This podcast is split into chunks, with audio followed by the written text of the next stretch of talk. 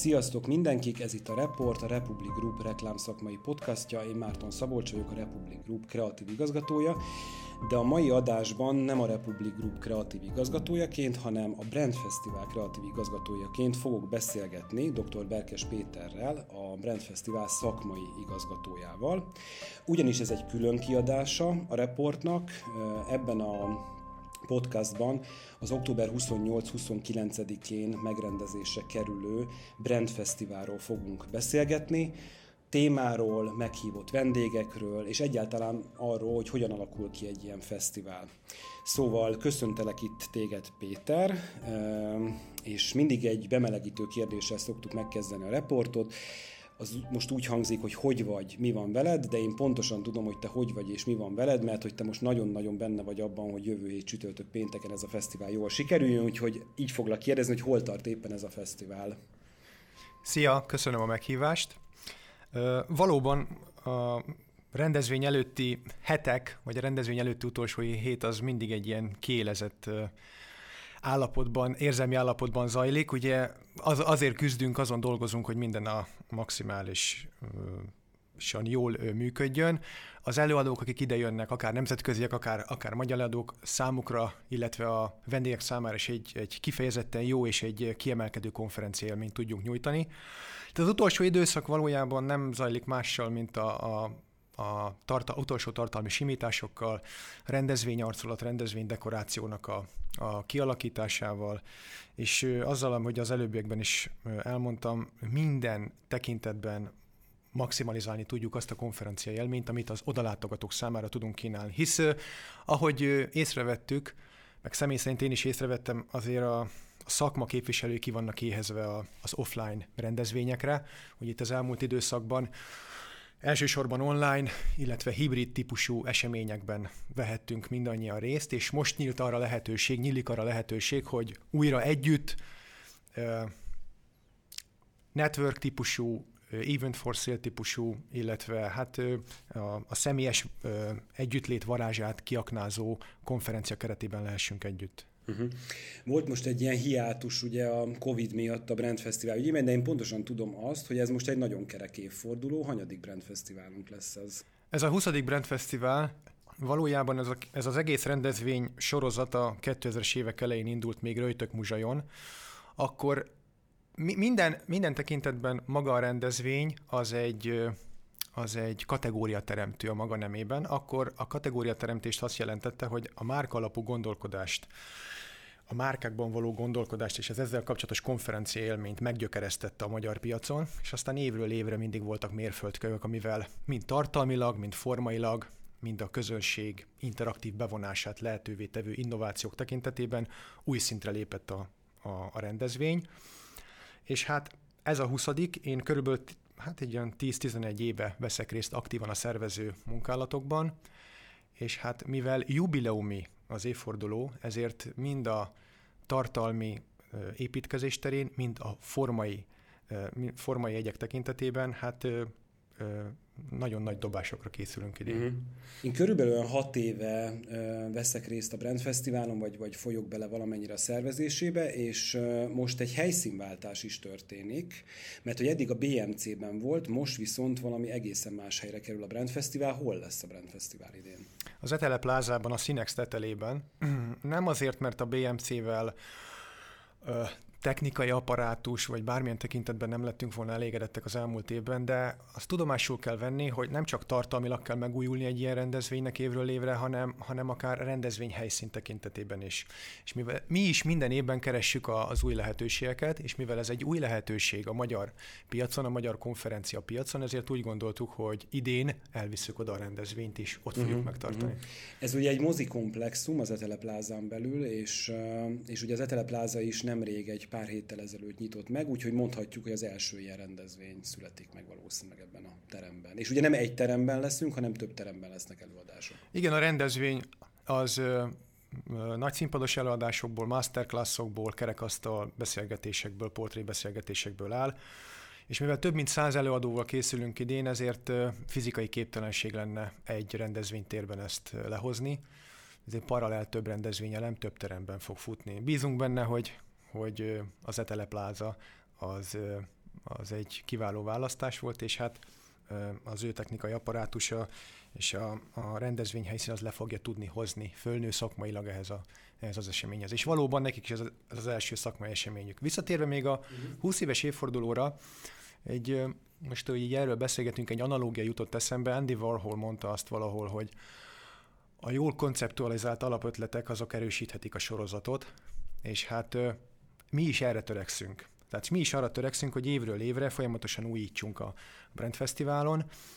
Szerintelenség nélkül mondhatom, hogy, hogy tartalmi és formai vonatkozásban olyan új elemeket hoztunk a magyar konferencia piacra, amelyet utána természetesen elterjedtek, uh-huh. de hogy ő, mi honosítottuk meg ezt elsőként. Uh-huh.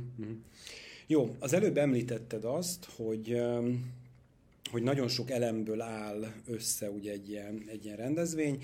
Az egyik legfontosabb eleme a rendezvénynek ugye a tematika, tehát az, hogy mi az a téma, amit ez a két nap és ez a rengeteg hazai és nemzetközi előadó körül fog járni. Ugye a mostani Brand Fesztiválról, akik már találkoztak kommunikációval, azok, azok tudják, hogy a viselkedés közgazdaságtan, lesz vala, valamilyen úton, módon ennek az egésznek a motorja. Engem az érdekelne, és azt meséljük el, mert ebben a podcastban általában úgy beszélgetünk, hogy a, a hallgatókat igyekszünk egy kicsit a kulisszatitkokkal is megismertetni. Engem az érdekelne, hogy, hogy hogy alakul ki a tematika, tehát honnan jön az, hogy viselkedés közgazdaságtudomány, miért ez lesz a központi téma. Én hallottam és tudom, hogy létezik egy grémium ülés, vagy grémium ülések, amik megelőzik a Brand Fesztivált, kialakulnak, ott beszélgettek trendekkel. Erről egy kicsit mesélj, kiket hívtok meg, és hogyan zajlik ez a folyamat? Az én feladatom a rendezvény előtti körülbelül 8-10 hónapban veszi kezdetét, és tulajdonképpen én akkor dolgozok legaktívabban, amikor mások még nem is szereznek tudomást a rendezvényről, hisz az én feladatom a rendezvény ernyő koncepciójával kapcsolatos, hát ilyen tartó pillérek megalkotása, a trendek áttekintése, majd később az eladók briefelése, és mikor eljutunk a rendezvény előtti 4-5 hónapos időintervallumba, akkor valóban, ahogy te is említetted, a magyar piacon ezt is mi honosítottuk meg elsőként egy 5 évvel ezelőtt, a Demokratikus Konferencia modell jegyében, ami egy, egyik legfontosabb márka egy a Brand Fesztiválnak. A megrendelő oldal, a tartalom szolgáltatói oldal és az ügynökség oldalról hát kimagasló egyéniségeket hívunk meg egy ilyen mastermind beszélgetésre, hogy az általunk felvázolt aktuális kommunikációipari trendek tekintetében ők hogy látják a saját piacukon a, a különböző mozgásokat. És tulajdonképpen ezek ilyen trendfókuszú megbeszélések, vagy beszélgetések, amelyben formálódnak azok a tartalmi pillérek, azok a tartalmi elemek, amelyekre egy ilyen kétnapos tudásinfúziót lehet fölhúzni. És valójában a, a tartalom az úgy néz ki, hogy mi, mi adunk ilyen nemzetközi konferenciák, nemzetközi trendanyagok áttekintése után egy ilyen kis line ezeknek a mastermind csoporttagoknak, és egy közös, ilyen group coaching-szerű megbeszélés keretén belül ők is elmondják, hogy hogy látják a saját saját márkájuknak a, a, a szerepét, az egész piacról, makroszinten mi a véleményük, és akkor ezekből a beszélgetésekből formálódik együttesen a Brand Festival tematikája. És valójában a viselkedés közgazdaságtan is úgy esett a választás, hogy a mai üzleti szemlélet tekintetében, ami elsősorban az adatalapú működést, meg a mély fogyasztóismeretet feltételezi,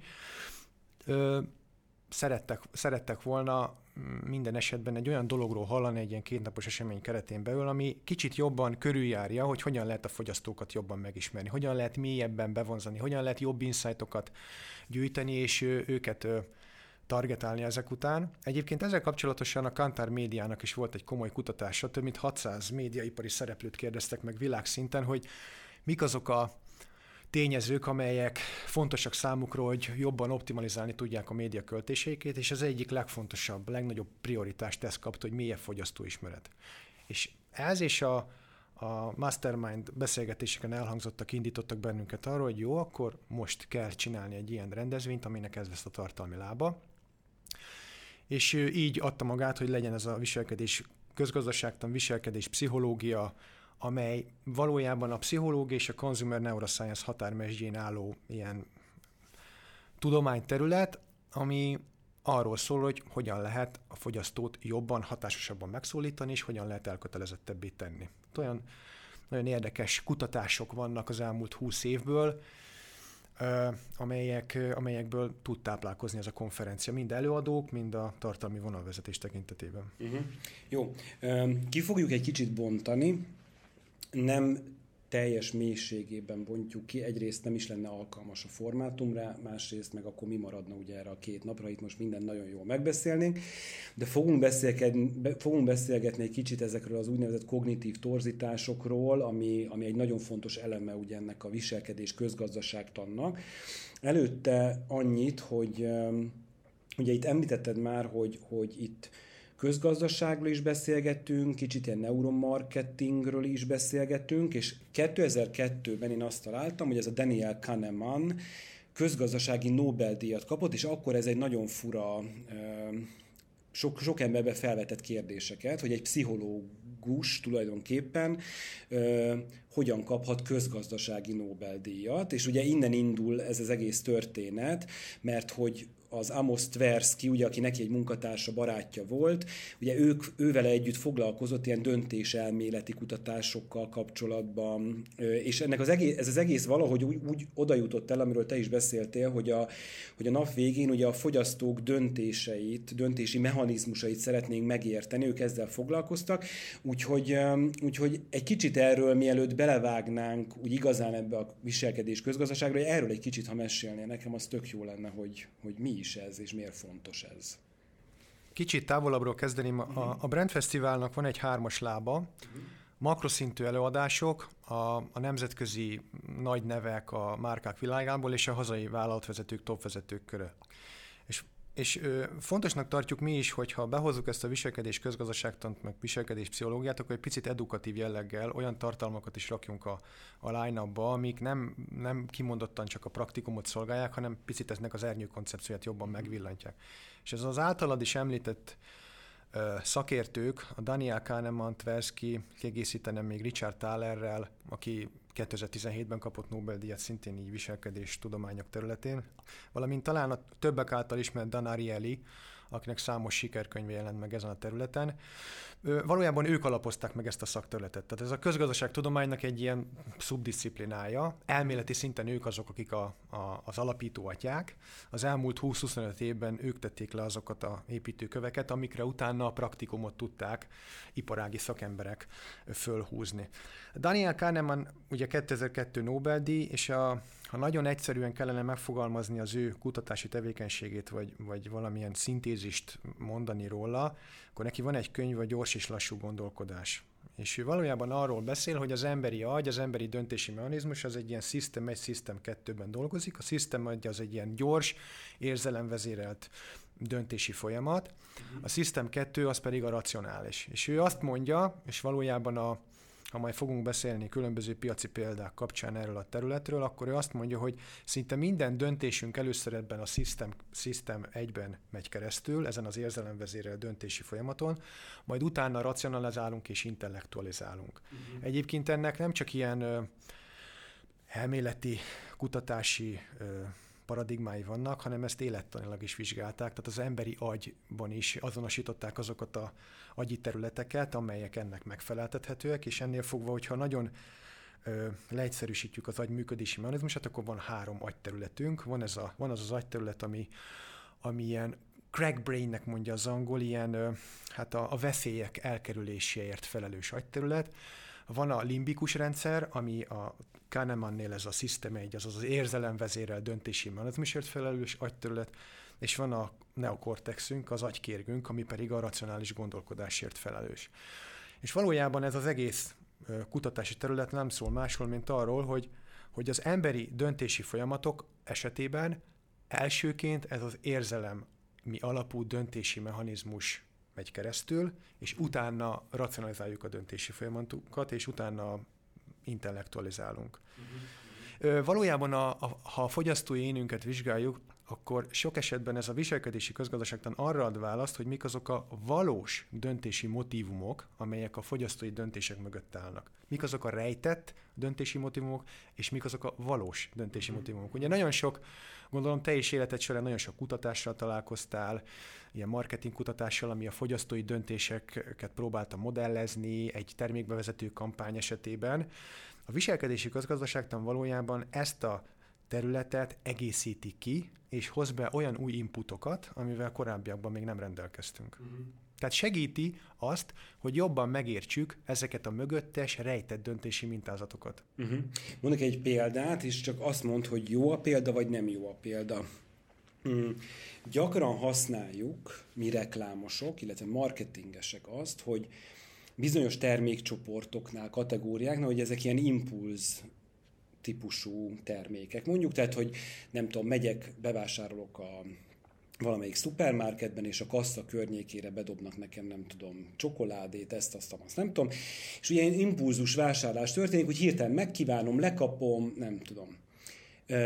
Ez mondjuk a System 1, tehát hogy itt arról beszélgetünk, hogy az agyam nem kezd el nagyon racionalizálni, hanem az van, hogy így hirtelen van egy ilyen első felindulásom, vagy első ilyen, ilyen érzelmi hullámban, és ez most nem csak egy csokoládé, lehet ez bármi, egyszerűen reagálok, és azt mondom, nekem kell, majd amikor túl vagyok ezen a hirtelen érzelmi valamin, akkor utána elkezdem magamnak megmagyarázni, hogy miért vettem meg ezt a terméket. Így kb. így kell elképzelni. Igen, és nagyon fontos, hogy ne essél bele a kognitív diszonancia uh-huh. diszonancia problematikájába, tehát hogy ne legyen az, hogy úristen, miért adtam ki ezt a pénzt, uh-huh. miért vettem ezeket a termékeket meg. Valójában, hogyha win-win van a fejedben, akkor ez, ez, ez, ez, ez, ez, ez, egy, jó, ez egy jó példa volt uh-huh. ilyen tekintetben. De Egyébként az FMCG piacon különböző kutatások azt is alátámasztják, hogy a vásárlások 65%-a impulzus vásárlás. Tehát nem csak az impulzus termékekre mondhatjuk azt, hogy impulzus vásárlásszerűen vásároljuk,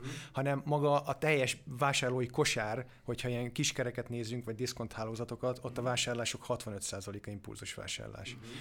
De hogyha kicsit összetettebb márka kommunikációs folyamatok irányába megyünk el, akkor hogyha megnézed, ma már az olyan racionális iparágak is, idézélbe, tehát racionális iparágak, mint a banki vagy biztosítási piac is teljesen elmozdultak olyan reklámkampányok irányába, amelyek, amelyek nem az emberi kognícióra, nem az emberi tudatra, hanem az emberi érzelmekre próbálnak hatni. Tehát valahol a reklámosok is sok esetben intuitívan, a kreatívak sok esetben intuitívan, de sok esetben ilyen jellegű felmérések alapján érzik azt meg, hogy el kell vinni a márka kommunikációs kampányokat érzelemvezéreltség irányába. Ez egy kicsit azt is jelenti, hogy a vásárló az egy ilyen kognitív fösvénység állapotában van, hogy nem, nem szeret végig gondolni sokszor mindig mindent, tehát nem akar végigmenni ezen a döntési folyamaton, ezen a hosszú döntési folyamaton, de hát a reklámosok is segítik. Én, mikor ezt kitaláltuk, ezt a a lánynapnak ezt, a, ezt az ernyő koncepcióját, hogy viselkedés gazdaságtalan, akkor én kicsit félig mosolyogva azt mondtam, hogy a, hogy a kreatívok korábban intuitíven tudták, hogy mi kell a fogyasztónak, most már kézzelfogható bizonyíték is lesz rá, uh-huh. mert ezen a konferencián próbálunk olyan információkat szolgáltatni, uh-huh. amit a szakemberek a stratégiai, meg a stratégiájukba, meg a napi operatív döntési folyamataikba is be tudnak építeni, és ezzel hatékonyabbá tudják tenni a saját kommunikációt. Uh-huh. Ezen megyek tovább egy picit, említetted a bankokat, és hogy, hogy igyekszünk az emóciók vizei nevezni, és nem tudom. Azt gondolnám, hogy azért egy banki terméknél azért, azért bekapcsol az a System 2. Tehát amikor fel akarok venni egy személyi kölcsön, tehát látok egy reklámot, látok egy hirdetést. Ugye ígéri nekem a boldog utazást a távoli helyekre, ígéri nekem a gyönyörű új nappalit, sok mindent ígér, ugye? De ugye úgy nem impulzus a sztori, hogy nem az van, mint a, hogy állok a kasszánál, mindjárt ott vagy, hogy gyorsan lekapom a csokit. Ugye nekem azért ezért tenni kell, vagy online kell tennem valamit, vagy be kell sétálnom egy bankfiókba.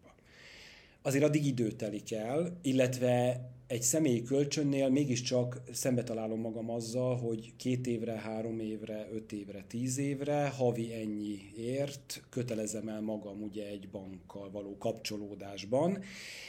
Azért ez mégsem ugyanaz, tehát hogy ilyenkor azért, azért a System 2, tehát ez a racionalitásért felelős terület azért jobban megjelenik ebben a folyamatban, a döntésben.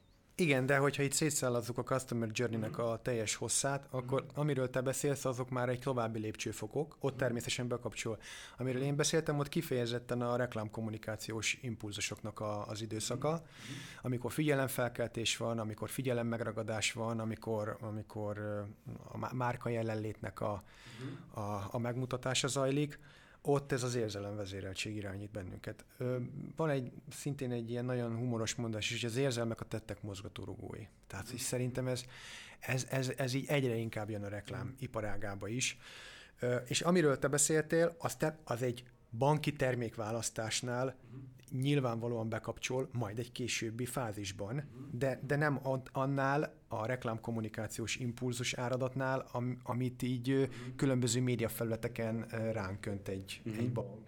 Akkor itt az első fázisban, amikor találkozik ezzel, akkor az történik, hogy egyrészt kicsit így a márka bekerül az én rendszerembe, mm. tehát ott van a márka, kapcsolódik hozzá valamilyen érzelem, nekem tetszett ez a dolog, megfogott, elindított bennem gondolatokat, stb. És akkor, amikor mondjuk akár elültetett bennem egy gondolatot azzal kapcsolatban, végül is felújíthatnám a nappalit, nem? Mm.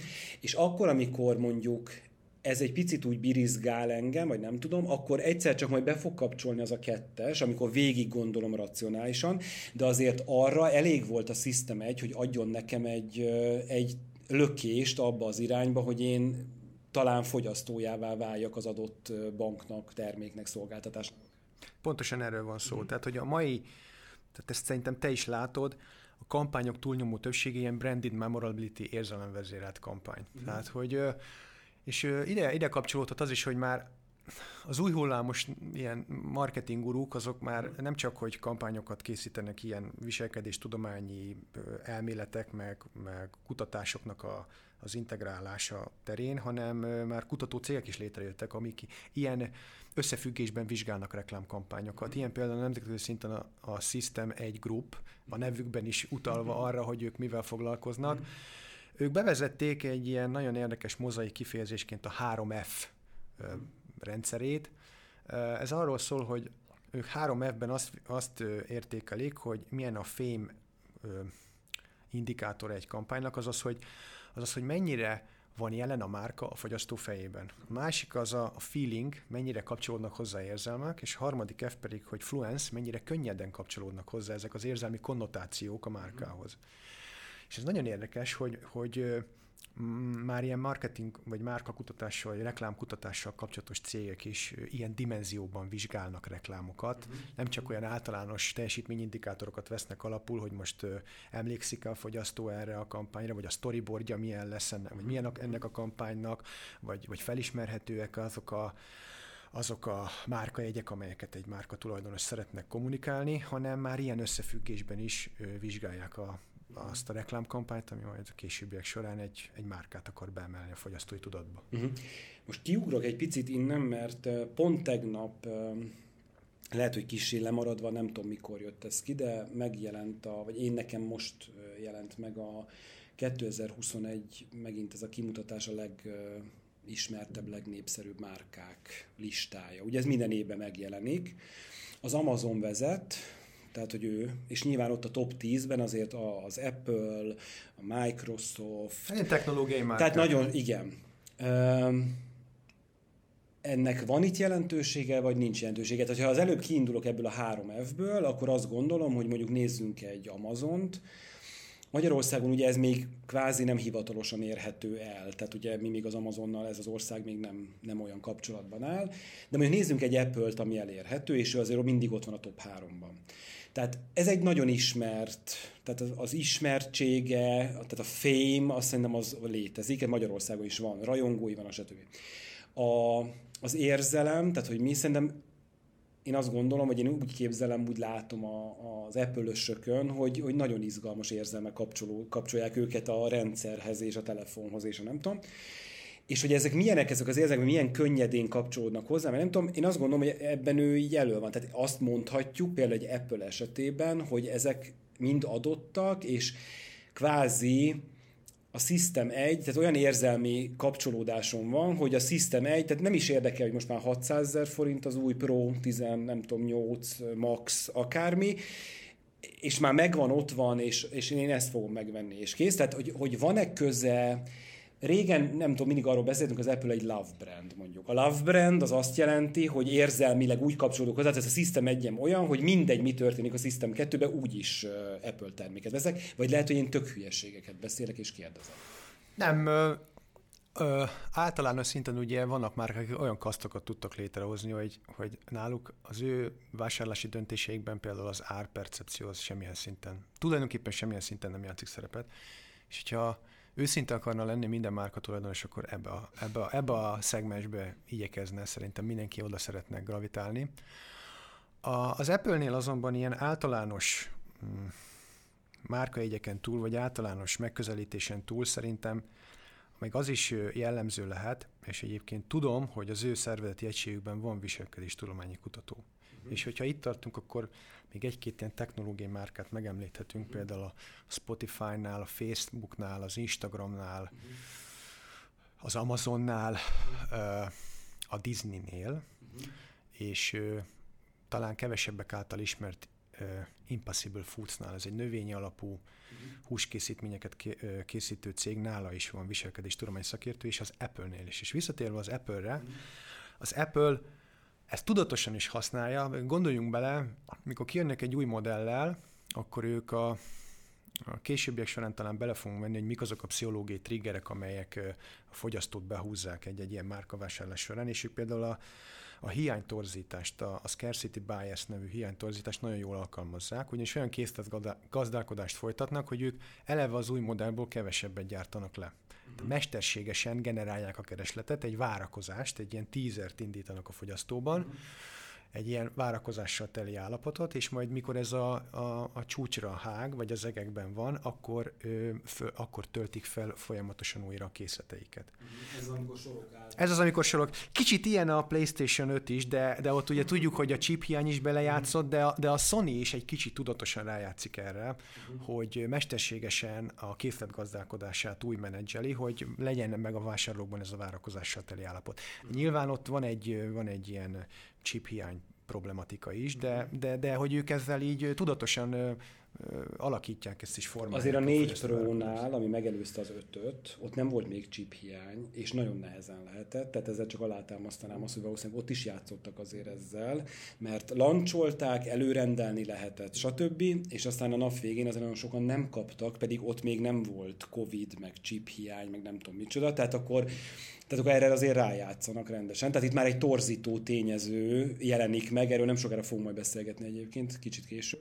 Intuitív alapon picit ilyen volt annak idején a Red Bullnak a termékbevezetése. Akkor még nem beszéltünk viselkedés tudományi módszertanokról, meg kutatási alapelvekről, de hogyha belegondolsz, annak idején, amikor a Red Bull a nemzetközi piacokra bement, egyébként kevesen tudják, de Magyarország volt az első exportpiaca a Red Bullnak, és ugye első körben az a kamionosoknak az itala volt. Tehát és, és kifejezetten ilyen benzinkutaknál árusították a terméket.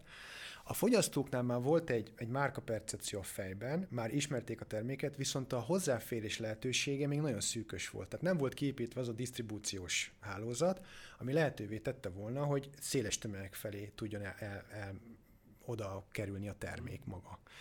Nyilván azóta sok víz lefolyt a Dunán, azóta ilyen tekintetben is sokat fejlődtek a, a márkák, mert ott ez még egy ilyen intuitív alapon történt, nem tudatosan, de az Apple-nél a Disney-nél, a különböző streaming szolgáltatóknál, meg amit te is említettél, ott, ott igenis van már egy tudatossági faktor a Sony-nál, van egy tudatossági faktor, hogy, hogy a, a termék és a fogyasztók összekötése az benne legyen egyfajta fáziskésés, pont a várakozással teli állapot felturbózása miatt.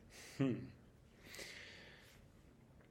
Tehát tök érdekes, ugye, hogy egy kicsit beszélgettünk, ugye a viselkedés közgazdaságtanon belül, vagy ezen a tematikán belül ugye kicsit arról beszélgettünk, hogy mennyire racionálisan, vagy irracionálisan, emocionálisan döntenek. Nekem még itt annyi kérdésem lenne, hogy az a System 2, amiről beszéltünk, ott, ott azért az valahogy játszik, nem, hogy egyébként mondjuk az Apple-nek a termékei, az egész um, ökoszisztémája, tehát hogy működik az iOS, hogy az egyébként iszonyú jó. Tehát, hogy ugye azt továbbra is azt mondják, hogy operációs rendszerek ha, ha figyelembe veszünk, akkor az a rendszer az egy iszonyú jó rendszer.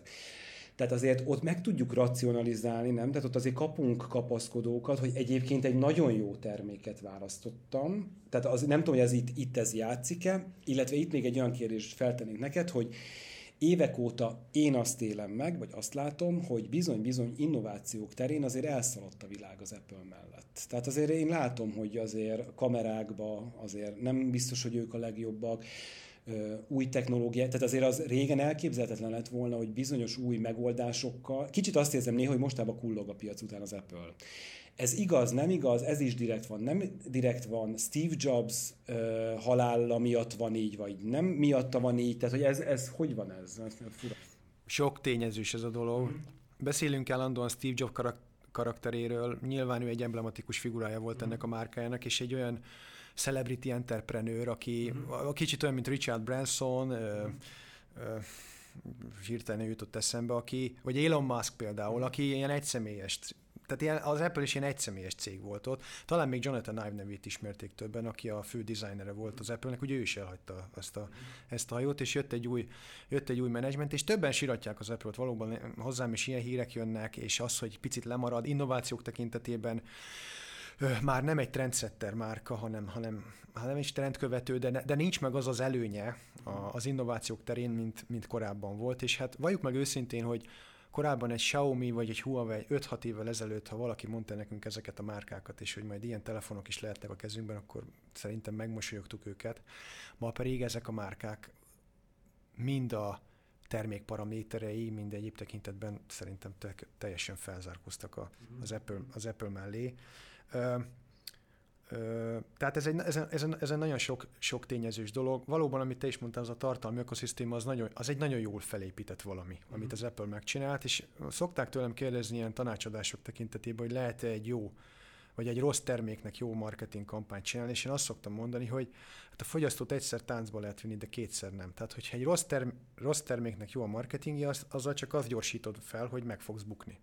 Tehát, hogy egyre többen szereznek tudomást valami rosszról, és elégedetlenek lesznek, akkor a bukásodat gyorsított fel tulajdonképpen. De hát az Apple, ez, erről nem beszéltünk, tehát ott az, az, egy, az, egy, az egy nagyon jó minőségű valami, és egy nagyon jó ö, disztribúcióval és egy nagyon jó kommunikációval megtámogatva, még akkor is, hogyha a versenytársak azok felzárkóztak. És hát ö, ö, azért valljuk meg őszintén, nem, nem csak ezen a technológiai piacon történik meg ez, hanem más piacokon is, ahol a vetétársak azok fel tudnak zárkózni. Ha maradunk a telekommunikációs piacon, akkor Finnország exportjának 20%-át a Nokia adta 2000-es évek derekán. Hol van már a Nokia? Ugye a okos telefonok piacán nem innovált, Korábban ő piacvezetőként volt jelen a telekommunikációs szektorban, viszont, viszont azzal az innovációs logikával nem haladt tovább, amit más vetétársak diktáltak, és hiába volt vezető pozícióban, ugye lemaradt és kimaradt ebből a játékból. Uh-huh. Igen. Jó, a, az Apple-ön keresztül elkezdtünk belemászni, és megjelent ugye ez a hiány érzetnek a generálása,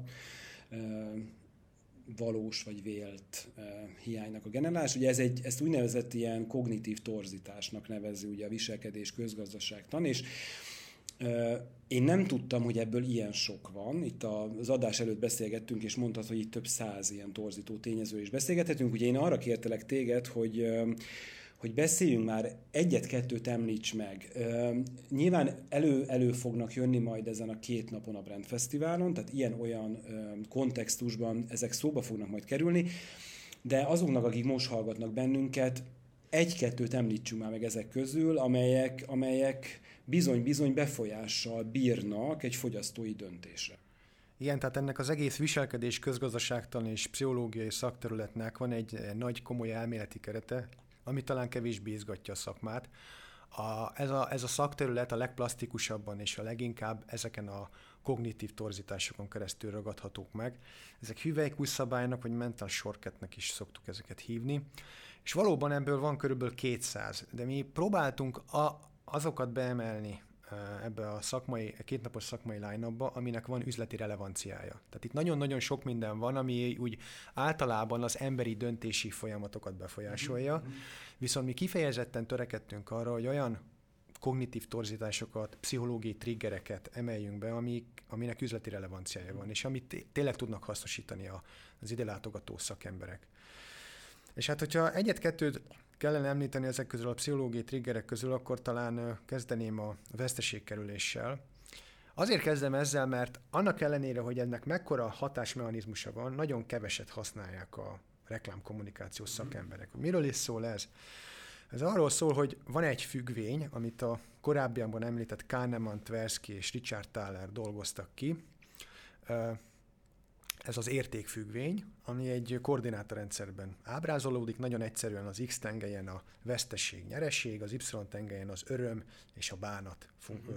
tengelyeket vázolták fel, és egy ilyen S alakú görbével írják le azt a folyamatot, hogy bizonyos döntési helyzetekben mi történik akkor, hogyha nyereséggel kecsegtetnek, vagy valamilyen veszteség, potenciális veszteséggel nézünk szembe, és azt találták, hogy a, a nyereség iránti vágyunk az sokkal csekélyebb, mint a veszteséggel szembeni ellenállásunk. Körülbelül kétszer akkora érzelmi konnotáció fűződik egy veszteséghez, egy potenciális veszteséghez, mint a nyereséghez. Lefordítva ezt a reklámnyelvére, ez úgy néz ki, hogy, hogy a kétfajta közelítéssel mutathatunk be termék előnyöket.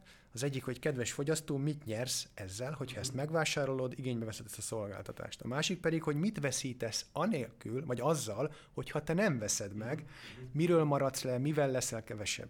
És ez a fajta pszichológiai attitűd, ez, kis, ez kisebb mértékben jelenik meg a reklámkampányokban, mint a nyereség. Pedig tudományos tények azt mutatják, hogy a fenyegetett típusú kommunikáció, a veszteséggel való fenyegetés és a, és a veszteség elkerülésére való törekvése a fogyasztóknak sokkal jelentősebb, mint a nyereség iránti vágy. Tehát, hogyha egy-egy márkának nem, nem ilyen pozitív köntösben vannak a termékelőnyei kihangsúlyozva, hanem, hanem egy olyan kontextusban, hogy kedves vásárló, miről maradsz le, mivel leszel kevesebb, mi, mi, mi lesz az a te életedben, ami kevesebb lesz, hogyha nem veszed meg ezt a terméket, az egy sokkal erőteljesebb érzelmi konnotáció. Most hirtelen, ami eszembe jut, a, a, a Listerine szájvíznek a, a, az üzenete, az, az, az volt, hogy naponta kétszer rossz ízű. Tehát nem azt mondta, hogy azért élj ezzel a szájvízzel, mert ilyen kellemes lesz a lehelleted, meg olyan, olyan szépek lesznek a fogaid, hanem azt mondta, hogy liszteni szájvíz naponta kétszer rossz ízű. És azt te hozadott értékként abstrahált hozzá, hogy mik lesznek azok az előnyök, amikkel majd, amikkel majd rendelkezni fogsz, de hogy ő kifejezetten ilyen, ilyen ilyen oldalról közelítették meg a, ezt a dolgot. És egyébként van, van még számos márka, aki ilyen összefüggésben, elsősorban nemzetközi márka ilyen összefüggésben kommunikál, de hogy ezt keves, kevés magyar márkánál látom, hogy ezt a fajta elvet próbálják meg érvényesíteni. Én ugye gyakorló reklámosként azért ugye, bár nem a viselkedés közgazdaságból, vagy a torzításokból építkezünk, de nyilván folyamatosan a gyakorlatban mi azért valahogy szembe találjuk magukat, magunkat ezekkel, amikor kutatásokat nézünk, vagy a fogyasztókon gondolkodunk, stb.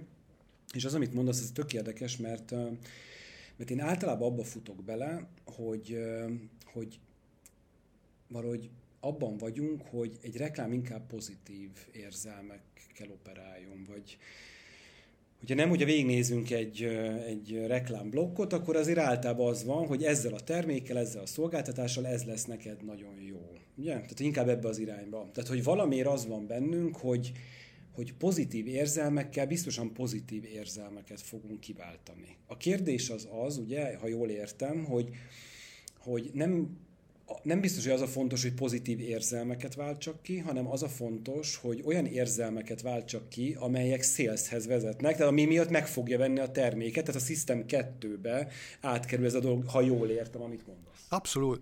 Tehát, hogy az érzelmeknek az intenzitással fontos, és nem a, a pozitív vagy negatív volta. Uh-huh. Tehát, hogy és nagyon-nagyon sok ilyen neuromarketing kutatást is végeztek, hogy mi az, ami markánsabban megfogja a fogyasztót, vagy bevonza, mm. vagy, vagy involválja bizonyos mm. tekintetben. És, és, és minden esetben azt támasztotta alá, hogy az érzelmek intenzitással fontos, és nem a, az, hogy milyen típusú érzelmekkel mm. operálok. Persze én ezt értem, hogy a márkának van egy tulajdonosa, mm. és persze azt is értem, hogy itt több millió forintot kockáztatnak különböző kommunikációs kampányok terén, és még mindig jobb a, a biztos 60%-ra menni, mint a bizonytalan 100%-ra. Tehát ez mind benne van ebbe az ő döntési mechanizmusában is, mert sok esetben, ott is, igen, tehát ott is sok esetben ugye külföldi márkák Magyarországi lányvállalatáról mm. beszélünk, ahol különböző ö, ö, teljesítmény statisztikai mutatóknak meg kell felelni a magyar láncégnek, tehát ez mind-mind benne van. Mhm. De ha szintisztán csak arról beszélünk, hogy reklám, fogyasztói bevonódás, akkor, mm. akkor ez, az, ez az elvez érvényesíthető. Mm. A másik, amit, amit előszeretettel szoktak használni, az a, az korábban már említettem, ez a scarcity bias, ez a hiány. Tehát amikor valamivel kapcsolatosan, akár volumen, akár idő intervallum tekintetében azt a azt kommunikáljuk, hogy valami véges, tehát egy mhm. termék, egy szolgáltatás véges számú. Például már nagyon kevés jegy van a Brand Festival. Nagyon kevés, nagyon kevés Nagyon kevés nagyon jegy van a Brand Festival. Nagyon igyekezni kell, hogyha valaki szeretne ott lenni. Igen. Akkor, akkor ez, ez is betud, sokkal, sokkal intenzívebben hat, hat a vásárlói döntésekre, uh-huh. mint ha ezzel nem élnénk. A, a közelmúltban láttam egy óriás plakátot, a Fordnak volt egy órás plakátja itt Magyarországon, az volt ráírva fősorként, hogy Ford Mustang, fogynak a készletek. Uh-huh. És ez zseniális szerintem, és ez mhm. kifejezetten erről szól, uh-huh. és minden olyan erről szól, ami, ami ilyen ö, időalapú vásárlás, időalapú szélszkonverzióhoz kötött, már csak... Igen, igen.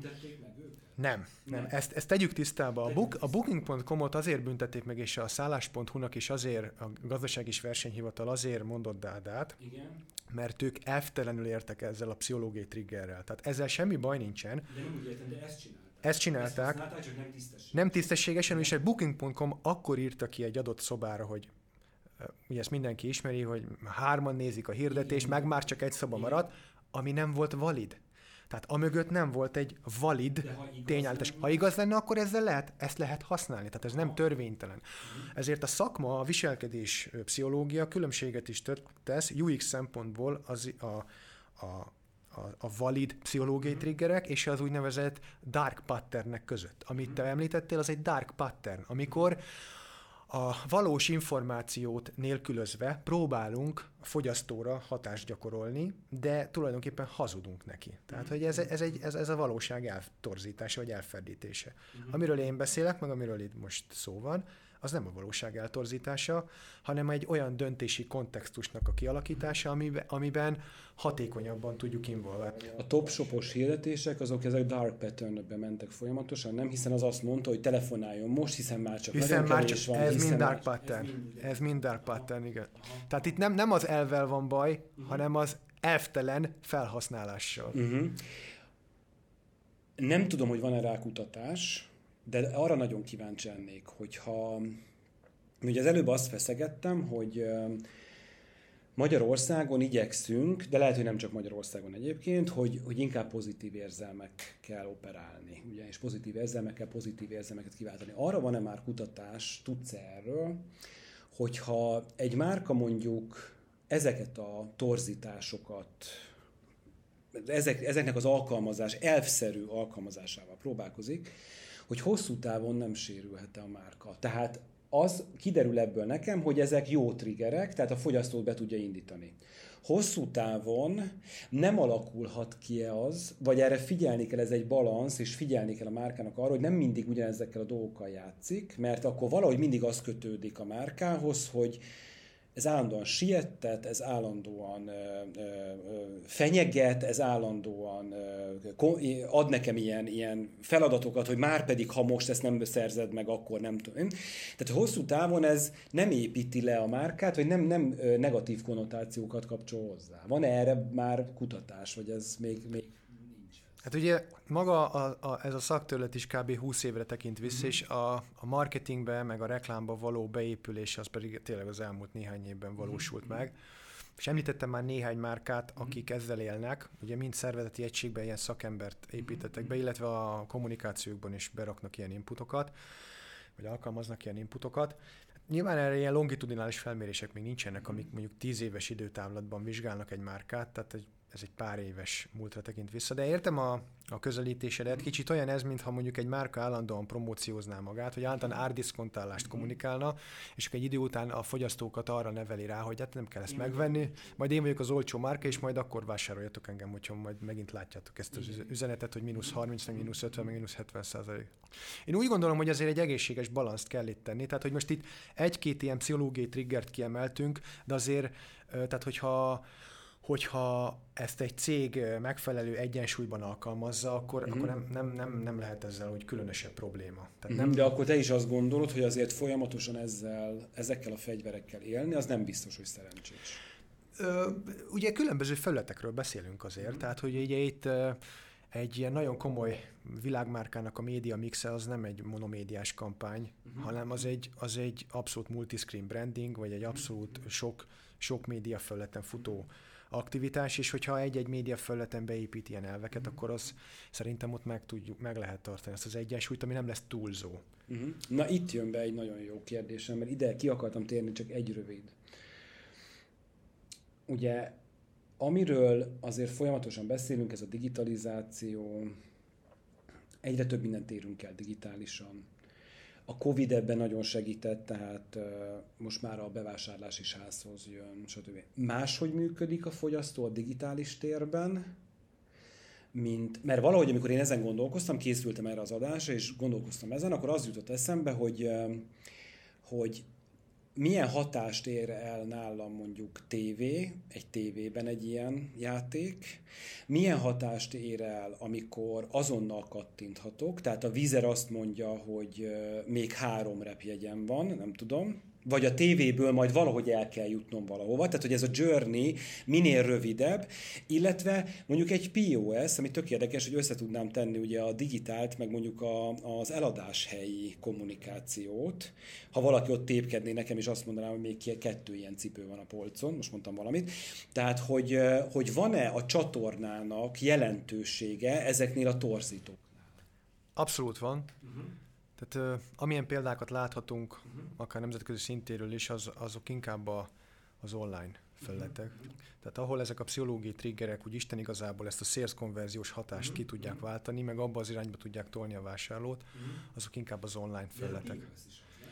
Hát ott állok a boltban. Hát, point, hát az, inkább a boltba állok, tehát az nem, tehát az nem online.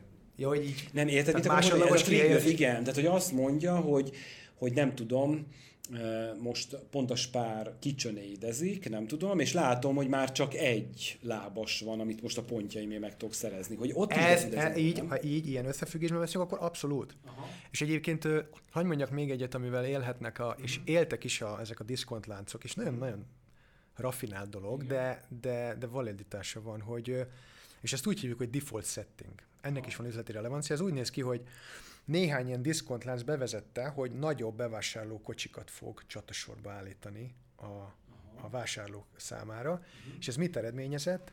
Nagyobb vásárlói kosárértéket. Mert önkéntelenül is a nagyobb vá...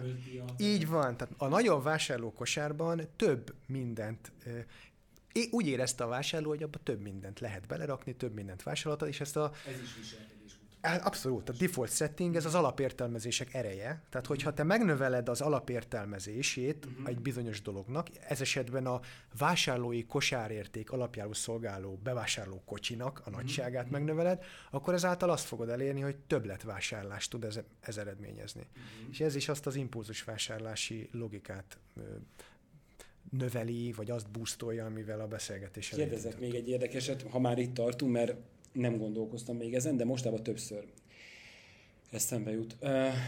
Néha vannak ilyen új, nem tudom, ilyen favorit termékek, amiket így megszeretek. Nem tudom. És akkor ilyen volt mondjuk, amikor a Lipton bevezette a zöld táját, én azt imádtam. Mindig azt vettem észre egy idő után, hogy pont az a termék nincs, amit én szeretnék. Tehát olyan érdekes volt, hogy mondom, de érdekes, hogy azóta bárhol bemegyek, ott a Lipton zöld de akkor nem. Lehet, hogy valahogy akkor volt a launch, és akkor mindenki kipróbált, és én azért nem találtam soha a polcon, de sokszor megfogalmazódott már bennem, hogy lehet, hogy a raktárban van, nem teszik ki. Ilyenekkel szerinted le, játszanak, vagy lehet játszani, hogy bizonyos dolgokat nem teszek ki, azt akarom, hogy nem tudom, a saját termékeim, saját márkás termékeim menjenek, ezért nem teszek ki a, a nem saját márkás termékből, majd leveszi a másik jeges teát, vagy nem tudom. De szerinted ilyen is van? Szerintem ilyen nincs. Azért, nincs.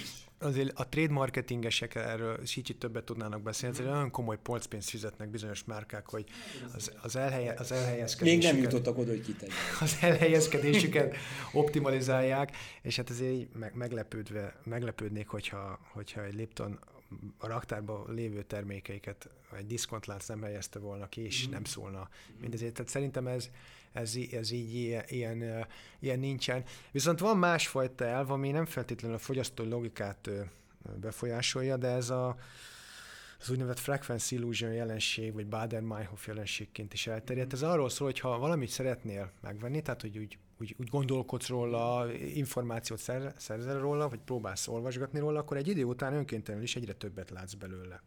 Ez olyan, amilyen kocsid van, abból látsz. Így van, tehát ha te venni akarsz egy tudom egy új Audit, akkor, akkor, akkor elkezdesz az utcán Audikat látni. Tehát előtte nem foglalkoztál vele, és elkezdesz. Mm. És egy kicsit uh, visszacsatolok arra, hogy hogy nagyon sok vásárló azt hiszi, hogy a, lehallgatják a telefonbeszélgetéseit, meg, meg mhm. figyelik a közösségi felületeit, és akkor így effektív olyan reklámokat kap a különböző márkák irányából, amelyek az ő privát beszélgetéseibe elhangoztak, és akkor miközben nem, miközben itt arról van szó, e, egyszerűen erről az elvről van szó, hogy egyszerűen ő benne csak egy értékmagas szintre került ez a, ez a fajta márka, és önkéntelenül is észreveszi különböző helyeken ennek a jelenlétét. Mhm. Nagyon-nagyon sok sztori van arról, hogy, hogy a barátnőmmel beszélgettem az új sminkmárkáról, és akkor ah, megnyitottam a Facebookot, és pont, pont öt perc múlva ez a sminkmárka jött velem szembe, és akkor biztos lehallgatják a telefonomat. Annyi információt gyűjtenek rólunk a technológiai cégek, egyáltalán nincs szükségük arra, hogy, hogy lehallgassanak bennünket, meg, meg ki is hallgatná átlagfogyasztók, meg milyen algoritmus elemezné ezt.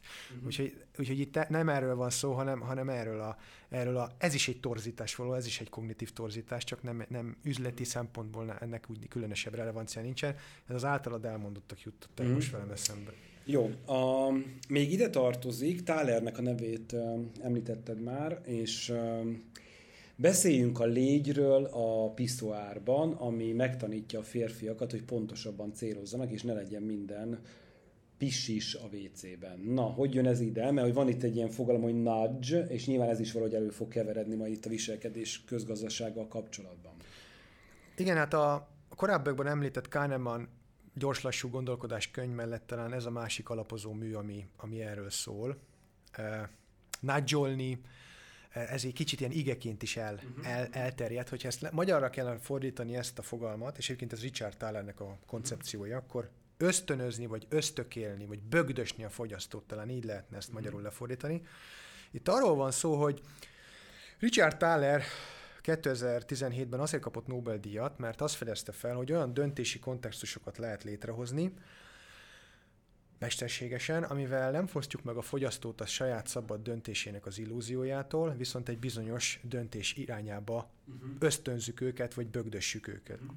Ennek van ilyen makrogazdasági jelentősége, elsősorban ő ilyen dolgokkal foglalkozott. Uh-huh. Angliában, az Egyesült Államokban is a kormányzati döntési mechanizmusban van egy szerveti egység, amelyet kifejezetten azért tartanak fönn, hogy össztársadalmi vonatkozásokban hogyan lehet olyan döntéseket hozni, amivel az állampolgárokat bizonyos irányba lehet terelni. Tehát, hogy ott kifejezetten van ennek kultúrája. És akkor nyilván ez leszivárgott a, a, a gazdaság területére, a márkák területére, a marketing kommunikáció területére. Uh-huh. Uh, és hát most ugye a Covid időszakában volt ennek nagyon komoly jelentősége, többen hivatkoztak is Tálernek erre a nagy művére, mikor az oltással kapcsolatos állampolgári attitűdöt uh-huh. kellett formálni. Ugye uh, volt, ahol különböző hát ilyen ösztönzőkkel próbálták meg elérni azt, hogy az állampolgárok minél nagyobb része próbáljon meg ilyen irányban menni. Volt, a lottó sorsoláson lehettek részt azok a ez az Egyesült Államokból indult, aztán európai piacokra is átterjedt. Lottó sorsoláson vehettek részt azok az állampolgárok, akik, a, akik oltással rendelkeztek, akik jelentkeztek oltásra. Tehát ez a nagy ez arról szól, hogy döntési kontextus, és hogyan tudjuk a szabad döntés illúziától nem megfosztva potenciális vásárlókat egy bizonyos döntés irányába a, terelni. Nem tudom, a cigis dobozra egy rákos tüdőt? Bögdöm a fogyaszt? Igen, igen, abszolút, tehát abszolút. De mondom, ennek úgy kisebb mértékben van a márkák esetében relevanciája, ennek, a, ennek az elvnek, Uh-huh. Ennek inkább ilyen össztársadalmi, meg makroszintű vonatkozásai vannak. Uh-huh. Tehát inkább a Kahneman koncepciója az, ami úgy teljes értékűen leszivárgott a már. Apropó az, hogy csak most említetted csak egy pillanatra, hogy az, hogy a Pfizerből oltóanyagból nagyon kevés volt, az ezt a triggert indította be, hogy azért az a legjobb, mert abból kevés van, nekem az kell. Tudom, hogy nem tudatos volt. Nagyon sok információ töredék volt, de biztos, hogy ez is hozzájárult. Ez is hozzájárult, hogy, hogy az az érzésem volt, hogy ez nekem a... az kellene, de nincs. Ugye a kimarad, lemarad. Tehát Aha. az a kimarad, lemarad érzés. Mert kialakult ilyen, hogy te Sputnikos vagy, én Pfizeres vagyok, vagyok, ugye? Modernás. Tehát abban is valami ilyesmi van, nem? Tehát, hogy azt érezzük, hogy én nem a legjobbat kaptam, hogy én nekem, hogy hiány volt, nincs abból, akkor addig nem is kell, nekem az kell. Ez is valahogy innen jön. Hát igen, ez is a scarcity bias, ez is a hiányérzet, uh-huh. tehát amikor valamiről le, az a lemaradási érzete van. Uh-huh. Uh, ez nagyon fontos. És akkor, hogyha még lehet, lehet ilyen döntési torzításról beszélni, akkor talán egyet említsünk meg még, ez a, ez a social proof, a társadalmi bizonyítékok elve, amikor a, kvázi ilyen nyájhatásként uh-huh. behúz a többség bennünket valamilyen irányba. Uh-huh. Tehát amikor egy márka azzal operál, hogy már 32 millió ember világszerte, uh-huh. már, már 10-ből 8-an ezt választották. Uh-huh. Tehát amikor a többség ereje hatást gyakorol ránk... Ez az egy milliárd, így nem. Egy milliárd, így, így van, így van, így van. És akkor ez, ez önkéntelen is behúz bennünket. Tulajdonképpen megnézzük, az összes webshop is ezzel működik, ez online uh-huh. piactereken, amikor ilyen vélemény megosztásokat olvasgathatunk, tehát minél több vélemény, minél nagyobb, minél jobb csillag. About ott is, például ott is olyanba futottam bele, hogy most legutoljára, hogy néztem valamit, és akkor feldobott nekem, ugye, mert amikor belépek, azt mondja, hogy About Szabolcs, ugye personalizálja, és amikor elkezdtem néznegetni valamit, akkor kidobta nekem, hogy Christopher, nem tudom kicsoda, nem tudom kicsoda, éppen ezt a terméket akarják megvenni, vagy nézegeti, vagy nem tudom. Ez is egy ilyesmi, nem, hogy más emberek is ebben a cipőben gondolkodnak. Gondolkodnak, és Aha. persze, és akkor gondolom te is érezted az, az hogy ösztönözve vagy. Igen, Tehát ösztönözve, kicsit ösztönözve vagy a vásárlás. Nem biztos, hogy ez szélzbe fog torkollani, Aha. de ez is egy, ez is egy indikátora lehet a, a szélsz folyamatoknak. Uh, ez szerintem meg egy üzleti szempontból egy nagyon, nagyon ilyen érdekes. Jó. Haladnunk kell, még egy nagyobb témánk van. Ugye eljutottunk odáig, hogy hogyan készültök fel a Brand Fesztiválra, beszéltünk arról, hogy összehívtok egy grémiumot, a téma az esernyő, stb. Beszélgettünk arról, hogy mi lesz az idei évnek a központi témája, már csak arról beszélünk egy kicsit, hogy kik érkeznek hozzánk. Ugye azt beszéltük, hogy, hogy a, a, a magyar marketing, reklám, kommunikáció legnagyobb figurái biztosan itt lesznek, de én azt tudom, hogy külföldről is jönnek. Úgyhogy én annyit mondok, hogy Daphne Chung, Michael Solomon, illetve én, amit itt még felírtam, az az Ian McKenzie volt. Mesélsz róluk egy kicsit, hogy kikre számíthatnak azok, akik 28-29-én az Etele plázába látogatnak. Igen, a Brand Fesztiválnak ez is egy nagyon komoly márkaegye, tetszik egy nagyon komoly USP a konferencia piacon, hogy hogy olyan nemzetközi előadókban is gondolkodunk, és megpróbáljuk őket idehozni, akik nem csak Magyarországon világhírűek, hanem tényleg világhírűek. És az elmúlt években szerintem ezt mm, úgy bizonyítottuk is. A Brand Festival nem egy network platform, vagy nem egy event for sale rendezvény. Itt mi megpróbáljuk tulajdonképpen mozgásba hozni a megjelentek intellektuális kapacitását, és hát kicsit elrugaszkodunk attól a dologtól, hogy ja, őt ismerem, a YouTube-on már láttam. Tehát a személy közeli élmény varázsát is megpróbáljuk megteremteni ezekkel a nemzetközi karakterekkel, és minden évben nyilván az aktuális ernyő koncepcióhoz illeszkedő szakembereket próbálunk meg ide hozni, az ügynökségi, a márkák, a média világából. És most így több mint száz előadó lesz az idei kétnapos tudásinfúzió rendezvényünkön, és az első nap az szinte kimondottan dedikáltan egy nemzetközi line-up fog magában foglalni. És hát igen, te is említetted ezeket a szakembereket, például Daphne Chong, ő a Walt Disneynek egy kreatív storytellere, egy szórakoztatóipari tartalominnovátor, aki a gépi tanulás, meg, a, meg, a, meg az adat optimalizálás mentén mutatja meg, hogy a, a Disney márka, azon belül a Disney streaming szolgáltató, az Disney parkok hogyan tudják ezt a viselkedés közgazdaságtani elveket érvényesíteni. Uh-huh. Ugye kimondjuk azt, hogy Disney, akkor itt mindenkinek van valami elképzelése, sokan a Mickey egérre asszociálnak. Uh-huh. Ugye nyilván ez a Disney, ez már jóval túl van ezen a Mickey egeres. Lassan be kell mindenkit. Hát igen, a Pixar, a Marvel Studios, a, a 20th Century Fox-ot, a Lucasfilmet mind-mind felvásárolta, és hát ő, ő a világ leg, legértékesebb szórakoztatóipari brandjéről beszélünk. Valahogy azt érzem, ha már a témánál vagyunk, hogy azt érzem, hogy Néha bátorságot hiányolom belőlük, tehát azért nagyon jól bejáratott franchise-okkal dolgoznak, de összességében azt érzem, hogy mindig tudják, hogy mi kell a népnek. Nem tudom ezt máshogy mondani. Tehát hogy valahogy mindig olyan jól tapintanak oda, jól nyúlnak hozzá. De nyilván ez, ez egy vállalati kultúrából is fakad. Mm. És most kicsit elrugaszkodva a Daphne Changtól, a, mm talán ez a hallgatók számára is érdekes lehet még ez az információ, hogy tavaly jött ki a Bob, Bob Igernek egy könyve, The Ride of a Lifetime, hullámvasút egy életen át. Ugye ő éveken keresztül volt a Disney márkának a, a vezetője, és hát olyan stratégiai döntéseket hozott, amivel eljutott ezt a márkát. Tulajdonképpen a, az, az ellehetetlenülés széléről uh-huh. egy olyan, olyan, olyan szintre, ami most ma azt mondja, hogy ez a világ legértékesebb szórakoztatóipari brendje. Mm. És hát, és hát ő, ő meggyökeresztetett egy olyan elvet, hogy mer hibázni. Ugye mivel az egy, az egy kreatív alkotói folyamat, ami ott folyik, ezért ő lehetővé tette a vállalati kultúrában, hogy nem egy ilyen sirálymenedzsmentként állandóan ránézve a kollégákra kihibázik és azt elmeszeljük, hanem hogy teret engedett a hibázásnak. Mm. És mert ő úgy gondolta, hogy az ilyen alkotói folyamatoknak a szerves egységét képezik a hibák. És hogyha valakiben nem, nem, nem tesszük lehetővé, hogy a hibázás lehetőségét, akkor sose fogja kifutni magából azt a potenciált, ami benne van, mert mindig, mindig biztonsági játékot fog játszani. Na ő ebben volt zseniális, hogy ezt a válti kultúrát megteremtette. Egyébként, egyébként hasonlót hozott létre Ed Catmull is a Pixarnál. Őnek is ez volt az elve, hogy, hogy mer hibázni, mert ha mersz hibázni, akkor, akkor abban az is benne van, hogy te ki tudod magadból hozni azt a, azt a, azt a potenciált, ami benne egy nyugszik, kreatív vonalon. És visszatérve Daphne Changra és a, a Disney márkára, tehát ő erről fog beszélni, hogy a Disney, Disney Plus-t, ami egyébként majd 2022-ben, ha minden igaz, érkezik Magyarországra, ezt ők hogy tudják, hogy tudják nagyon jól optimalizálni az algoritmust, hogyan fejlesztik, hogyan lesznek, hogyan lesz több előfizetőjük, és hogyan lesz hatékonyabb ez a streaming, mint a, mint a Netflix. Uh-huh. Többen azt vélik, vagy vélelmezik, hogy 2026-ra már több előfizetője lesz, mint a Netflixnek. És hát volt egy, volt egy érdekes kutatás, amit olvastam, hogy ez nagyon melbevágó, hogy a Netflix-en az emberek, vannak olyan felhasználók, akik egy éves szinten átlagban 187 órát töltenek el tartalom kereséssel. Tehát, hogy a, az az algoritmus az ajánl tartalmakat, uh-huh. de nem biztos, hogy kellően optimalizált. Uh-huh. Tehát 187, tehát ez egy melbevágó szám szerintem, hogyha belegondolunk uh-huh. éves viszonylatban, hogy csak annyi, ezt az időt csak arra töltjük el, hogy tartalmakat keresünk. Szuper.